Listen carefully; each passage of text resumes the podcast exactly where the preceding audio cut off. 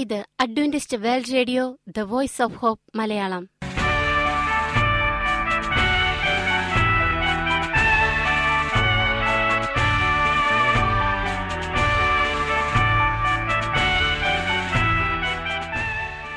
നിലയ്ക്കാത്ത ദൈവസ്നേഹത്തിന്റെ ശബ്ദ പ്രപഞ്ചത്തിലേക്ക് ഞങ്ങളുടെ എല്ലാ പ്രിയപ്പെട്ട ശ്രോതാക്കൾക്കും സ്വാഗതം. ഞാൻ ഷാനി ബിനോയ്. ഇന്നത്തെ പ്രധാന പരിപാടികൾ: കാവ്യശബ്ദം, ക്രിസ്തീയ ഭക്തിഗാനങ്ങളുടെയും കവിതകളുടെയും പ്രത്യേക ആസ്വാദന പരിപാടി. വചനപ്രത്യാശ, തിരുവചന സന്ദേശം. പാസ്റ്റർ ബിനോയ് ജേക്കബ് തിരുവചനത്തിൽ നിന്നും സംസാരിക്കുന്നു. ഇന്നത്തെ പരിപാടി ഒരു മനോഹരമായ ഗാനം കേട്ടുകൊണ്ട് ആരംഭിക്കാം.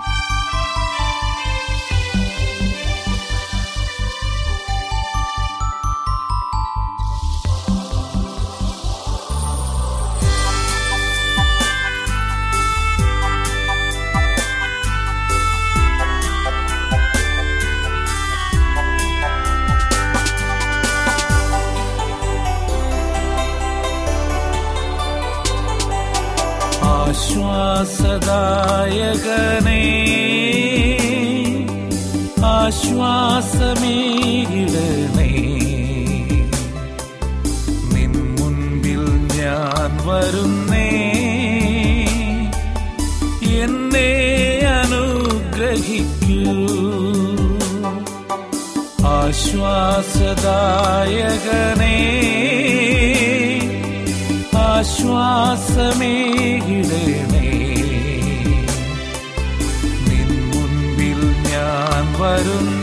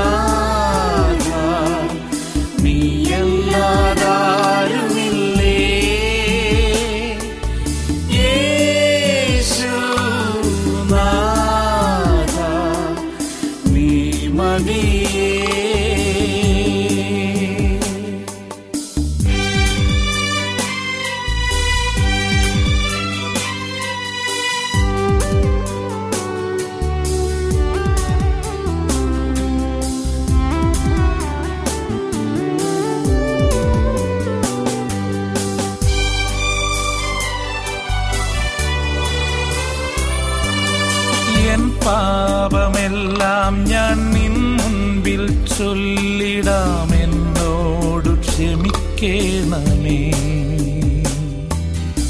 എൻ പാപമെല്ലാം ഞാൻ നിൻ മുൻപിൽ ചൊല്ലിടാം, എന്നോട് ക്ഷമിക്കേണമേ.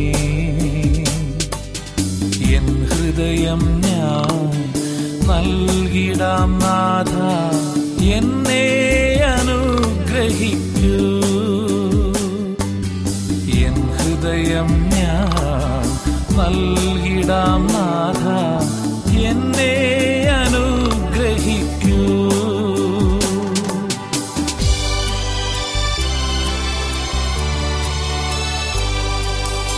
ആശ്വാസദായകനേ, ആശ്വാസമേകിടനേ, നിൻ മുൻപിൽ ഞാൻ വരുന്നേ, എന്നെ അനുഗ്രഹിക്കൂ.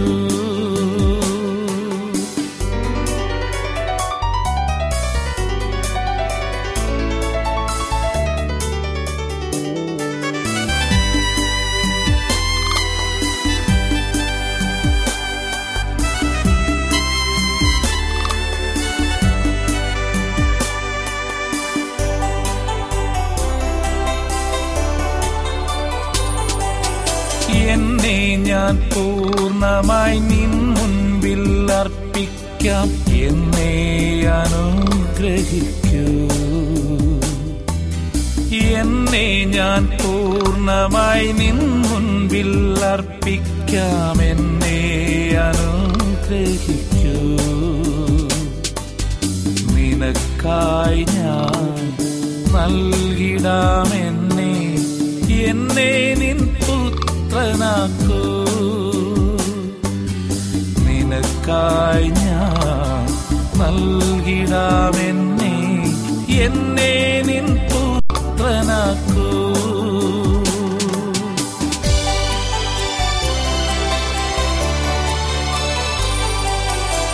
ആശ്വാസദായകനേ, ആശ്വാസമേകിടണേ, നിൻ മുൻപിൽ ഞാൻ വരുന്നേ, എന്നെ അനുഗ്രഹിക്കൂ. ആശ്വാസദായകനേ, ആശ്വാസമേകിടണേ, നിൻ മുൻപിൽ ഞാൻ വരുന്നേ, എന്നെ അനുഗ്രഹിക്കൂ.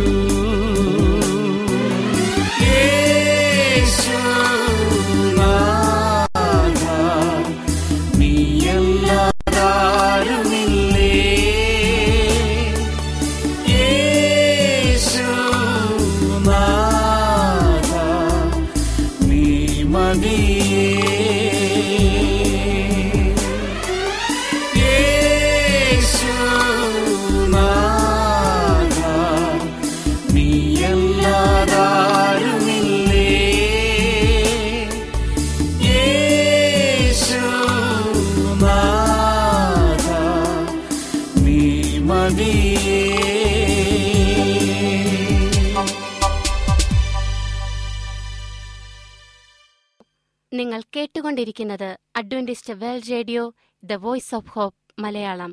ഞങ്ങളുടെ പുസ്തകങ്ങൾ, സിഡികൾ, ബൈബിൾ, ആരോഗ്യ പാഠങ്ങൾ എന്നിവ തപാലിൽ നിങ്ങൾക്ക് ലഭിക്കുന്നതിനും ഞങ്ങൾക്ക് എഴുതുക. ഞങ്ങളുടെ വിലാസം: Adventist world radio Malayalam, post box number 17, Pune 411001, Maharashtra, India. വിലാസം ഒരിക്കൽ കൂടി: Adventist world radio Malayalam, post box number 17, Pune 411001, Maharashtra, India. ഞങ്ങളുടെ ഇമെയിൽ binoyjacob01@gmail.com. ഈ പരിപാടികൾ ഓൺലൈനായി ശ്രവിക്കുന്നതിന് ഞങ്ങളുടെ വെബ്സൈറ്റായ www.awr.org സന്ദർശിക്കുക. ഇനി വചനപ്രത്യാശ. ഇന്നത്തെ വചനപ്രത്യാശയിൽ അനുഗ്രഹീത പ്രസംഗകൻ പാസ്റ്റർ ബിനോയ് ജേക്കബ് തിരുവചനത്തിൽ നിന്നും പ്രസംഗിക്കുന്നു. ഒരു ബൃഹത്തായ പട്ടണം, ശൂന്യാകാശത്തിൽ, ഭാഗം 2. പ്രിയമുള്ള സ്നേഹിത, ഇത് ക്രിസ്തുവേശുവിൽ നിങ്ങളുടെ സഹോദരൻ pastor Binoy Jacob. Pastor Doug ബാച്ചലറിന്റെ അമേസിംഗ് ഫാക്ട് എന്ന വേദപുസ്തക പഠന സഹായി അതിൻ്റെ മലയാളം പരിഭാഷയുടെ ശബ്ദ സന്ദേശമാണ് നിങ്ങൾ കേട്ടുകൊണ്ടിരിക്കുന്നത്. ഇന്ന് നമ്മൾ കേൾക്കുന്നത് പുസ്തകം 4ന്റെ 2ാം ഭാഗമാണ്, ഒരു ശൂന്യാകാശത്തിൽ ഒരു ബൃഹത് പട്ടണം എന്നുള്ളത്. നമുക്ക് പ്രാർത്ഥനാപൂർവം കേൾക്കാം. ചോദ്യം 10: പുനഃസമാഗമനത്തിലൂടെ നമ്മുടെ സ്നേഹഭാചനങ്ങളെ സ്വർഗത്തിൽ കണ്ടുമുട്ടുമ്പോൾ രക്ഷിക്കപ്പെട്ടവർ തമ്മിൽ തിരിച്ചറിയുമോ? ഉത്തരം: മരിച്ചുപോയ വിശുദ്ധന്മാർ ഉയർത്തെഴുന്നേറ്റ് രൂപാന്തരപ്പെട്ട് ജീവനോടിരിക്കുന്ന വിശുദ്ധന്മാരുമായി ദൈവരാജ്യത്തിൽ കണ്ടുമുട്ടും എന്ന് ബൈബിൾ വളരെ വ്യക്തമായി പഠിപ്പിക്കുന്നു. യെശയ്യാവ് 26:19 യിരെമ്യാവ് 31:15 മുതൽ 17 വരെയുള്ള വാക്യങ്ങളിലും 1 കൊരിന്ത്യർ 19-ാം അധ്യായം 51 മുതൽ 55 വരെയുള്ള വാക്യങ്ങളിലും 1 തെസ്സലോനിക്കർ 4-ാം അധ്യായം 13 മുതൽ 18 വരെയുള്ള വാക്യങ്ങളിലും ഈ ആശയം നമുക്ക് കാണാം. ഇന്ന് ഭൂമിയിൽ തിരിച്ചറിയുന്നത് പോലെ ദൈവജനം ദൈവരാജ്യത്തിൽ തമ്മിൽ തിരിച്ചറിയുമെന്ന് ബൈബിൾ പഠിപ്പിക്കുന്നു. അപ്പോൾ വേദപുസ്തക തെളിവുകൾ: 1 കൊരിന്ത്യർ 13:12, അപ്പോൾ ഞാൻ അറിയപ്പെട്ടതുപോലെ തന്നെ അറിയും. ചോദ്യം 11: സ്വർഗത്തിൽ ഉള്ള ജനം യഥാർത്ഥത്തിൽ മാംസവും അസ്ഥിയും ഉള്ളവർ ആണോ? ഉത്തരം: യേശു ഉയർത്തെഴുന്നേറ്റതിനു ശേഷം താൻ മാംസവും അസ്ഥിയും ഉള്ളവനാണെന്ന് തൊട്ട് മനസ്സിലാക്കുവാൻ ശിഷ്യന്മാരോട് പറഞ്ഞു. അതുമാത്രമല്ല, അവരോടൊത്ത് ഭക്ഷിക്കുകയും ചെയ്തു. ഇതേ യേശുവാണ് സ്വർഗാരോഹണം ചെയ്ത് പിതാവിൻ്റെ അടുക്കൽ പോയതും വീണ്ടും വരുന്നതും. യേശുവിനെ പോലെയുള്ള ശരീരമാണ് വിശുദ്ധന്മാർക്ക് ലഭിക്കുന്നത്. സ്വർഗീയ ശരീരം മരിക്കുകയില്ല, ജീർണിക്കുകയുമില്ല, ക്ഷയിക്കുകയുമില്ല എന്നതാണ് വ്യത്യാസം. രക്ഷിക്കപ്പെട്ടവർ സ്വർഗത്തിൽ ആത്മാക്കളായി മഞ്ഞുപാളികളിലൂടെ ഒഴുകി നടന്ന് കിന്നരം വായിച്ചുകൊണ്ടിരിക്കുകയാണെന്ന വിശ്വാസത്തിന് വേദപുസ്തക അടിസ്ഥാനമില്ല. ദൈവസ്നേഹം അംഗീകരിച്ച് ദൈവവഴികളെ പിന്തുടർന്ന് ശ്രേഷ്ഠ ജീവിതം നയിക്കുന്നവർക്ക് ഇത്ര നിസ്സാരമായ ഭാവി നൽകുവാനല്ല ക്രിസ്തു ക്രൂശിൽ മരിച്ചത്. സ്വർഗത്തിൽ ഒരു മായാരൂപിയായി കഴിയാൻ മിക്ക ആളുകൾക്കും യാതൊരു താൽപ്പര്യമോ ആഗ്രഹമോ ഇല്ല. നരകയാതന ഭയന്നാണ് ഇങ്ങനെയൊരു ജീവിതം ഇഷ്ടപ്പെടുന്നത്. ദൈവത്തിൻ്റെ വിശുദ്ധ നഗരത്തെക്കുറിച്ചും പുതിയ ഭൂമിയെക്കുറിച്ചുമുള്ള സത്യം എല്ലായിടത്തുമുള്ള ജനം അറിഞ്ഞിരുന്നെങ്കിൽ പതിനായിരക്കണക്കിന് ആളുകൾ ദൈവസ്നേഹം മനസ്സിലാക്കി ദൈവത്തിലേക്ക് തങ്ങളുടെ ഹൃദയങ്ങളെ തിരിക്കുമായിരുന്നു. ദൈവരാജ്യം നഷ്ടപ്പെടുത്തുന്ന ഒരു വ്യക്തി തൻ്റെ ജീവിതത്തിലെ ഏറ്റവും വലിയ മണ്ടത്തരമാണ് ചെയ്യുന്നത്. വേദപുസ്തക തെളിവുകൾ നമുക്ക് നോക്കാം. ഇങ്ങനെ അവർ സംസാരിച്ചു കൊണ്ടിരിക്കുമ്പോൾ അവൻ അവരുടെ നടുവിൽ നിന്നു നിങ്ങൾക്ക് സമാധാനം എന്ന് പറഞ്ഞു. അവർ ഞെട്ടി ഭയപ്പെട്ട് ഒരു ഭൂതത്തെ കാണുന്നു എന്ന് അവർക്ക് തോന്നി. അവൻ അവരോട് നിങ്ങൾ കലങ്ങുന്നതെന്ത്? നിങ്ങളുടെ ഹൃദയത്തിൽ സംശയം പൊങ്ങുന്നതുമെന്ത്? ഞാൻ തന്നെ ആകുന്നു. എൻ്റെ കൈയും കാലും നോക്കി അറിവിൻ. എന്നെ തൊട്ടു നോക്കുവിൻ. എന്നിൽ കാണുന്നത് പോലെ ഭൂതത്തിന് മാംസവും അസ്ഥിയും ഇല്ലല്ലോ എന്ന് പറഞ്ഞു. അവർ സന്തോഷത്താൽ വിശ്വസിക്കാതെ അതിശയിച്ചു നിൽക്കുമ്പോൾ അവരോട് തിന്നുവാൻ വല്ലതും ഇവിടെ പക്കലുണ്ടോ എന്ന് ചോദിച്ചു. അവർ ഒരു കണ്ടം വറുത്ത മീനും തേൻകട്ടയും അവന് കൊടുത്തു. അത് അവൻ വാങ്ങി അവർ കാൺകെ തിന്നു. അനന്തരം അവനവരെ ബെഥാന്യയോളം കൂട്ടിക്കൊണ്ടുപോയി കൈ ഉയർത്തി അവരെ അനുഗ്രഹിച്ചു. അവരെ അനുഗ്രഹിക്കയിൽ അവൻ അവരെ വിട്ടുപിരിഞ്ഞ് സ്വർഗാരോഹണം ചെയ്തു. ലൂക്കോസ് 24:36-39, 41 മുതൽ 43 വരെ 50-51 വാക്യങ്ങളും. നിങ്ങളെ വിട്ട് സ്വർഗാരോഹണം ചെയ്ത ഈ യേശുവിനെ സ്വർഗത്തിലേക്ക് പോകുന്നവനായി നിങ്ങൾ കണ്ടതുപോലെ തന്നെ അവൻ വീണ്ടും വരും എന്ന് പറഞ്ഞു. അപ്പോസ്തല പ്രവൃത്തികൾ 1:11. കർത്താവായ യേശുക്രിസ്തു നമ്മുടെ താഴ്ചയുള്ള ശരീരത്തെ മഹത്വമുള്ള ശരീരത്തോട് അനുരൂപമായി രൂപാന്തരപ്പെടുത്തും. ഫിലിപ്പിയർ 3:20-21 വാക്യങ്ങൾ.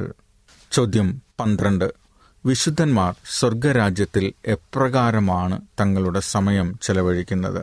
ഉത്തരം: പുതിയ ഭൂമിയിൽ വിശുദ്ധന്മാർ തങ്ങളുടെ ഭവനങ്ങൾ നിർമ്മിക്കുന്നതാണ്.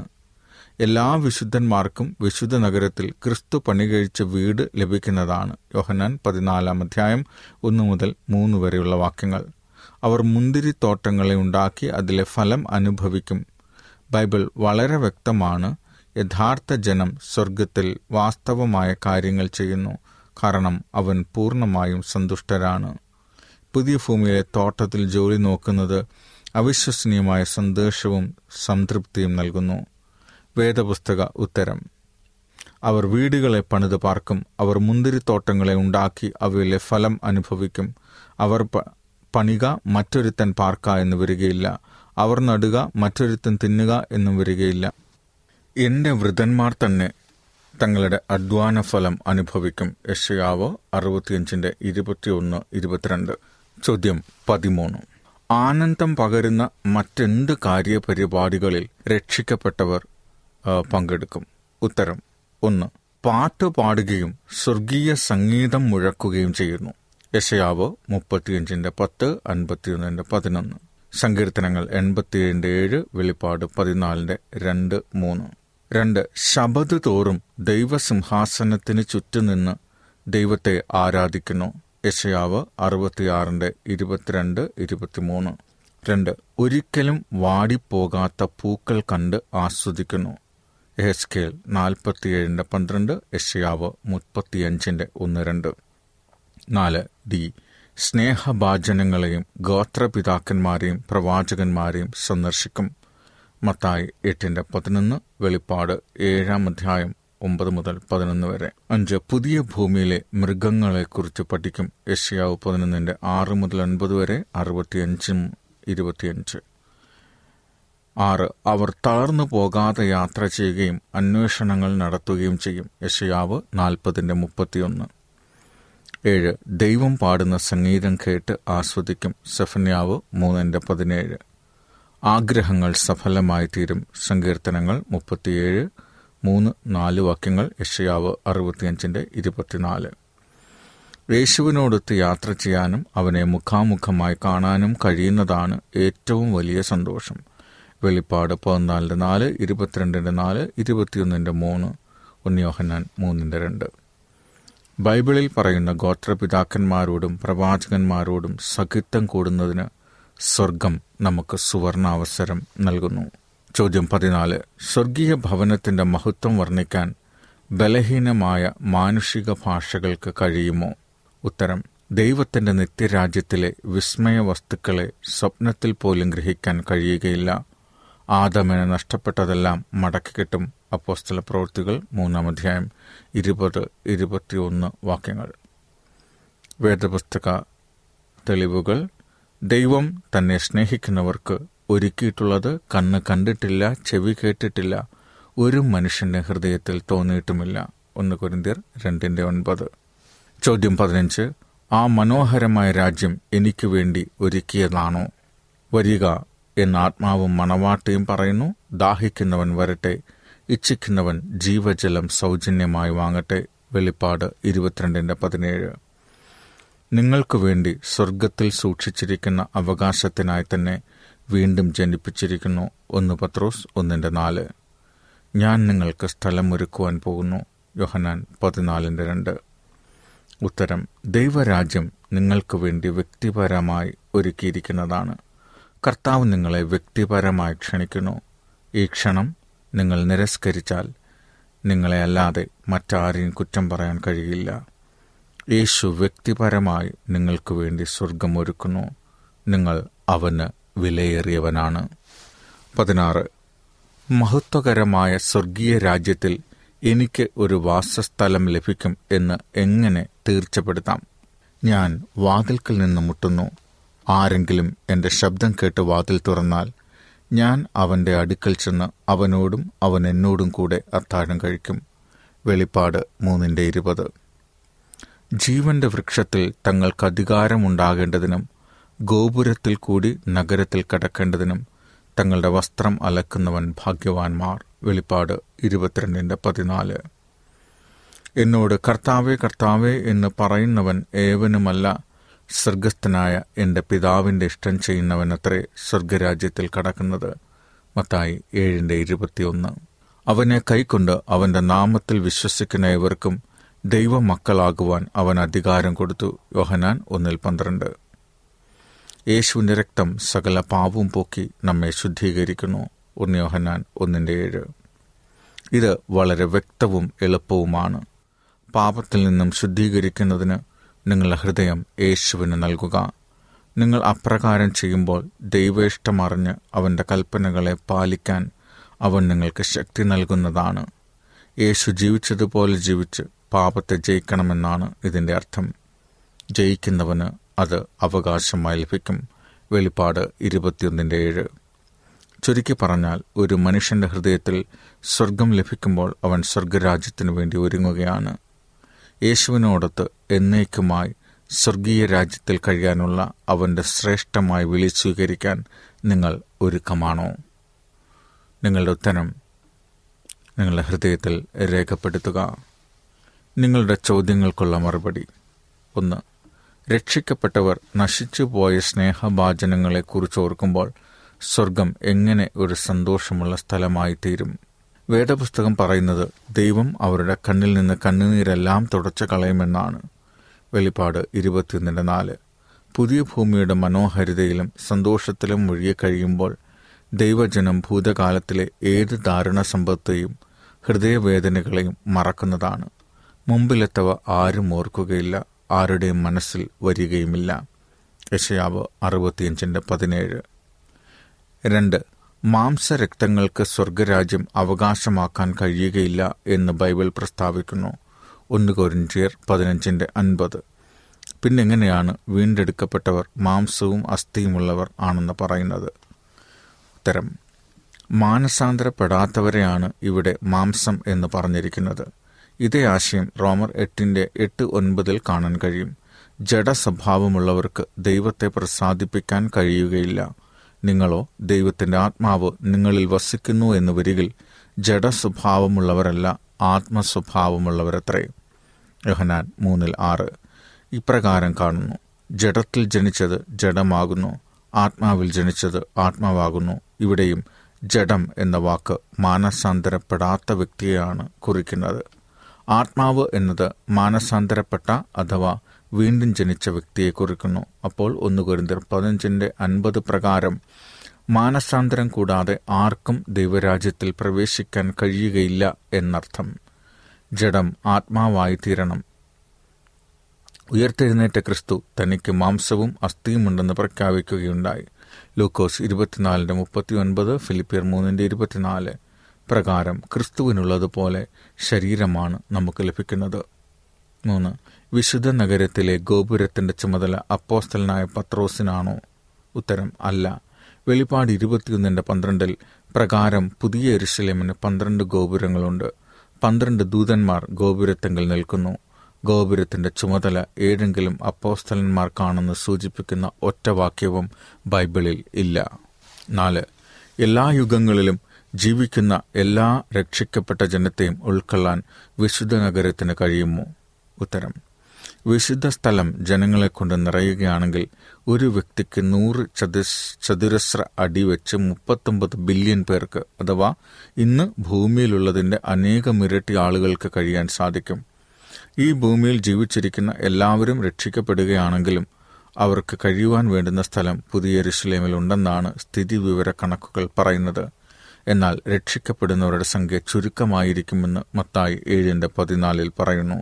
അതുകൊണ്ട് ദൈവനഗരത്തിൽ വേണ്ടുവോളം സ്ഥലമുണ്ട്. 5. അനുഭവിക്കുന്ന കഷ്ടപ്പാടുകൾക്ക് തക്ക പ്രതിഫലം ലഭിക്കുമോ എന്ന് ചിലപ്പോൾ ഞാൻ സംശയിക്കാറുണ്ട്. പിശാച് എന്നെ പലപ്പോഴും നിസ്സഹായാവസ്ഥയിലാക്കുന്നു എന്ന് തോന്നുന്നു. ബൈബിൾ എനിക്ക് എന്തെങ്കിലും ധൈര്യം നൽകുന്നുണ്ടോ? ഉത്തരം: അതെ. വാസ്തവത്തിൽ നിങ്ങളെപ്പോലുള്ള ഒരാളെ ഉദ്ദേശിച്ചാണ് പൗലോസ് എഴുതിയിരിക്കുന്നത്. നമ്മിൽ വെളിപ്പെടുവാനുള്ള തേജസ് വിചാരിച്ചാൽ ഈ കാലത്തിലെ കഷ്ടങ്ങൾ സാരമില്ല എന്ന് ഞാൻ എണ്ണുന്നു. റോമർ 8:18. ഞാൻ ഭൂമിയിൽ അനുഭവിച്ച ഏറ്റവും വലിയ പരിശോധനകളും പീഡനങ്ങളും നിത്യരാജ്യത്തിൻ്റെ ഒരു ചെറിയ ദർശനത്തിൽ അപ്രസക്തമാകുന്നു. രക്ഷിക്കപ്പെട്ടവർ ഇപ്രകാരം വിളിച്ചു പറയും: ഹല്ലേലൂയ, സ്വർഗം എത്ര സുന്ദരമാണ്. 6. മരിച്ചുപോയ ശിശുക്കൾ രക്ഷിക്കപ്പെട്ടവരുടെ കൂട്ടത്തിൽ കാണുമോ? ഉത്തരം: നമുക്ക് ഇതിനെക്കുറിച്ച് ഒരു വ്യക്തമായ ഉത്തരം ബൈബിളിലില്ല. എന്നാൽ ശിശുക്കളുടെ രക്ഷ മത്തായി 2:16-18 പ്രകാരമായിരിക്കും എന്ന് പലരും വിശ്വസിക്കുന്നു. ബെത്ലഹേമിൽ 2 വയസ്സിന് താഴെയുള്ള എല്ലാ ശിശുക്കളെയും ഹെരോദ രാജാവിൻ്റെ കൽപ്പനപ്രകാരം കൊന്നുകളഞ്ഞു എന്ന് ബൈബിൾ പ്രസ്താവിക്കുന്നു. ഈ ശോകപൂർണമായ ക്രൂര സംഭവത്തെക്കുറിച്ച് പഴയ നിയമം മുൻകൂട്ടി അറിയിച്ചിരിക്കുന്നു. തങ്ങളുടെ കുഞ്ഞുങ്ങളെ ഒരു ദിവസം മടക്കി കിട്ടും എന്ന് പറഞ്ഞ് ദൈവം കരയുന്ന അമ്മമാരെ ആശ്വസിപ്പിക്കുന്നു. കരയാതെ നിന്റെ ശബ്ദവും കണ്ണുനീർ വാർക്കാതെ നിന്റെ കണ്ണും അടക്കിക്കൊള്ളുക. അവർ, വധിക്കപ്പെട്ട കുഞ്ഞുങ്ങൾ, ശത്രുവിൻ്റെ ദേശത്ത് നിന്ന് മടങ്ങിവരും. നിന്റെ മക്കൾ തങ്ങളുടെ ദേശത്തേക്ക് മടങ്ങിവരും എന്ന് യഹോവയുടെ അരുളപ്പാട്. ഇരമ്യാവ് 31:16-17 പുനരുത്ഥാനത്തെക്കുറിച്ചുള്ള വ്യക്തമായ തെളിവാണ് ഇത്. ഈ സന്ദേശം നിങ്ങൾ കേട്ടുകൊണ്ടിരിക്കുമ്പോൾ നിങ്ങളുടെ മനസ്സിൽ ഒരുപാട് ചോദ്യങ്ങൾ ഉണ്ടാകുമെന്ന് ഞങ്ങൾക്കറിയാം. ഈ ചോദ്യങ്ങൾക്ക് കൃത്യമായ ഉത്തരം ലഭിക്കണമെന്ന് നിങ്ങൾ ആഗ്രഹിക്കുന്നുണ്ടെങ്കിൽ ഞങ്ങളെ വിളിക്കാം. വിളിക്കേണ്ട നമ്പർ 9579119430. ഇന്ത്യക്ക് പുറത്തു നിന്നാണെങ്കിൽ ഇന്ത്യയുടെ കൺട്രി കോഡ് കൂടെ ചേർക്കണം: 919579119430. ഇതുകൂടാതെ നിങ്ങളെ ഓരോരുത്തരെയും നേരിട്ട് കണ്ട് സംസാരിക്കണമെന്നും പ്രാർത്ഥനാ മീറ്റിങ്ങിൽ പങ്കെടുക്കുകയും ചെയ്യണമെന്ന് ഞങ്ങൾ ആഗ്രഹിക്കുന്നു. അതിന് നമ്മളെ സഹായിക്കുന്നത് ഇപ്പോഴത്തെ സൂം പോലെയുള്ള ആപ്ലിക്കേഷനുകളാണ്. സൂം ആപ്ലിക്കേഷനിലൂടെ എല്ലാ ദിവസവും വൈകുന്നേരം 7:30 മുതൽ 8:30 വരെ ഇന്ത്യൻ സമയം 7:30 മുതൽ 8:30 വരെ നമുക്കൊരു പ്രത്യേക വേദപുസ്തക വിഷയത്തെ ആസ്പദമാക്കിയുള്ള തുടർച്ചയായ പഠനങ്ങൾ ഉണ്ടായിരിക്കുന്നതാണ്. തീർച്ചയായും നിങ്ങളെ അതിൽ പങ്കെടുക്കാൻ ക്ഷണിക്കുന്നു. എല്ലാ ദിവസവും രാവിലെ 5 മുതൽ 6 മണി വരെ ഒരു പ്രത്യേകമായ പ്രാർത്ഥന നിലനിൽക്കുന്നു. അത് നമ്മളെ തന്നെ ആത്മീയമായി നിറയ്ക്കുന്നതിന് വേണ്ടിയിട്ടുള്ള പ്രാർത്ഥനയാണ്. തിങ്കൾ മുതൽ വെള്ളി വരെയുള്ള ദിവസങ്ങളിൽ 11:30 മുതൽ 12:30 വരെ മറ്റൊരു പ്രാർത്ഥനാ മീറ്റിംഗ് നടക്കുന്നുണ്ട്. വ്യക്തിപരമായി പ്രതിസന്ധികളിലൂടെയും പ്രശ്നങ്ങളിലൂടെയും കടന്നു പോകുന്നവർക്ക് ആശ്വാസവും വഴികാട്ടുന്നതിനുമാണ് ഈ മീറ്റിംഗ്. അതിലും പങ്കെടുക്കുവാൻ ആഗ്രഹിക്കുന്നവർക്ക് തീർച്ചയായിട്ടും പങ്കെടുക്കാവുന്നതാണ്.